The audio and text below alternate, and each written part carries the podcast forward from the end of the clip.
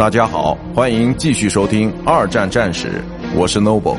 今天我和大家分享的是坦克之早期的坦克装甲车。纳粹德国的第一辆坦克是在二十世纪三十年代中期建造起来的。这批坦克的类型是装甲战车 PZKP-FW 一型。这是一种轻型坦克，并有两人操作驾驶的设计。唯一的武器装备就是机关枪。不久之后，这种坦克做了轻微的改进，变成了更具威力的 PZKP-FW 二型。这两种坦克装甲车都被投入到1941年的战斗。1939到1941年间。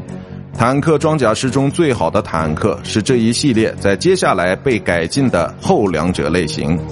在早期的战争期间，PZKP-FW 三型出现在很多不同的作战地点之中。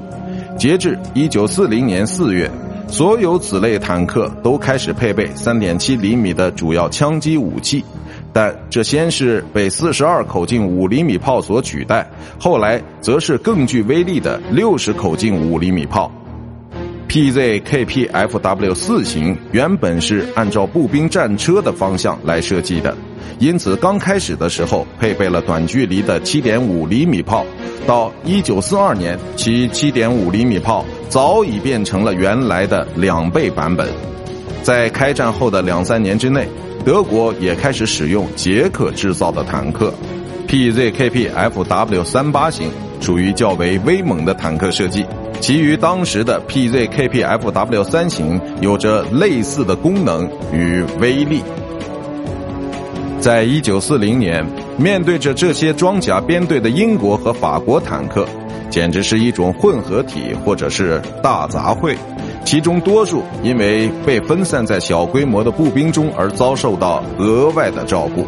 不同的法国设计样式，比如索马 S 杠35中型坦克，具有良好的武器装备，但是在实际战斗中却效果一般，因为其只有单兵操作的炮塔，指挥官不得不做出战略决定，同时还需要负责装载、瞄准和炮弹射击等事宜。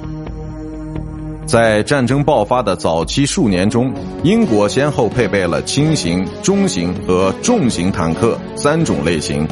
轻型坦克马克五和马克六唯一的武器装备就是机关枪，因此他们在反坦克战斗中几乎是没有任何用武之地的。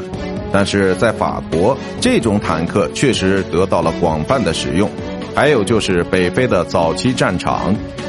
中型坦克源自于马克一号，其最早是在一九三八年研制的，后来发展到马克六型或巡洋坦克，后者是出现在一九四二年战场上的最后版本。所有巡洋坦克都具有合理的武器装备和炮弹威力，但是它们的动力引擎和奔跑传动装置却是相当的不靠谱。重型坦克则显得要更加优越一些。与多数巡航坦克一样，马迭尔达二型坦克便装载着同样的四十毫米机枪，并配备有七十八毫米厚度的装甲，这便使其在一九四零到一九四一年的全盛时期很难被击倒。其后继的型号，即瓦伦丁步兵坦克和丘吉尔步兵坦克，则显得更加威猛和可靠，特别是在枪战之中。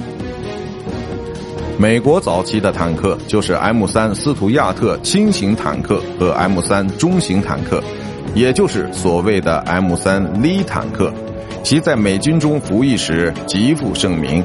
还有就是格兰特坦克，其与英国所使用的那种有着轻微的不同之处。斯图亚特坦克配有三十七毫米机枪和三十七毫米厚度的装甲，在速度上更快，在性能上更佳。在升级到 M 五型之后，其依然在1944到1945年得到了广泛的应用。利和格兰特坦克是一种过渡阶段的型号，其对更早时期的模型进行了匆匆的重新设计，从而使其适应75毫米机枪。但是这机枪只位于侧面的突出炮座，而不是一个独立的炮塔。这种坦克是在1942年。彻底停产的。